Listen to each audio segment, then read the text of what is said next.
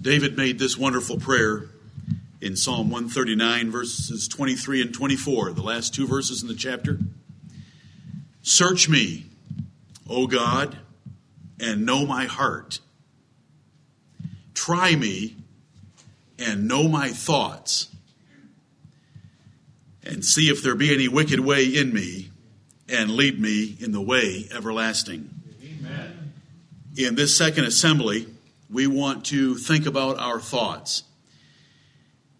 The Lord knows every one of our thoughts. And the Bible tells us that we are to bring our thoughts into conformity to His Word. The Bible tells us that ministers are called to capture your thoughts and to bring them into captivity to the will of God. Right.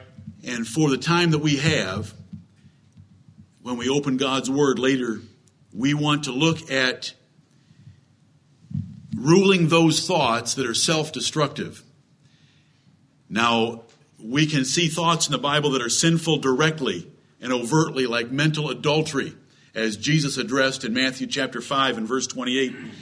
I'm not going to deal with that topic or that kind of sinning with your thoughts, but those kind of debilitating thoughts where you get yourself in a downward spiral by thinking negatively about yourself and not with faith and the promises of God, and then negative thinking about others and negative thinking about God that destroy men from the inside out.